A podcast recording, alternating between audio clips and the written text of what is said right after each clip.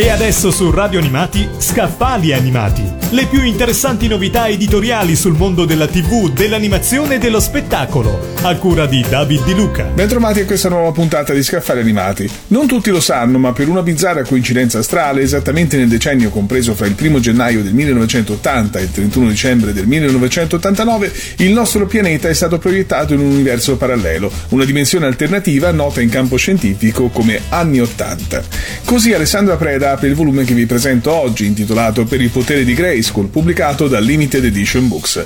La frase è quella celeberrima con cui He-Man attivava le sue specialissime qualità. Per Apreda si tratta di una sorta di sintesi di un decennio molto particolare, quello appunto degli anni Ottanta. Ancora più in particolare se vissuti da un ragazzino, l'autore cerca di rispondere ad alcune domande, come quali erano le sacre regole del gioco del pallone che si applicavano nei campetti di tutta Italia, perché le enciclopedie per ragazzi e il Commodore sessantaquattro avevano un loro lato oscuro della forza?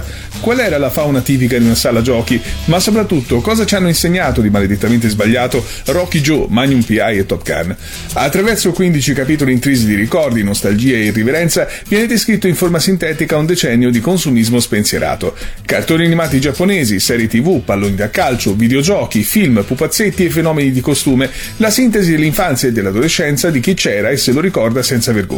Una vera e propria testimonianza, quindi, oltre che un simpatico testo umoristico, di una generazione che non ha lottato ma ha goduto di un periodo felice pur con la minaccia della guerra fredda. Da sottolineare il particolare linguaggio di Apreda, a volte volutamente storpiato, che ricorda quello che usa nel blog che tiene sotto lo pseudonimo di Doc Manhattan, anche se qui cerca di esprimersi in modo più convenzionale. Abbiamo parlato di Per il potere di Grayskull di Alessandro Doc Manhattan Apreda, pubblicato da Limited Edition Books. Avete ascoltato Scaffali Animati, le più interessanti novità editoriali sul mondo della tivù, dell'animazione e dello spettacolo, a cura di David Di Luca.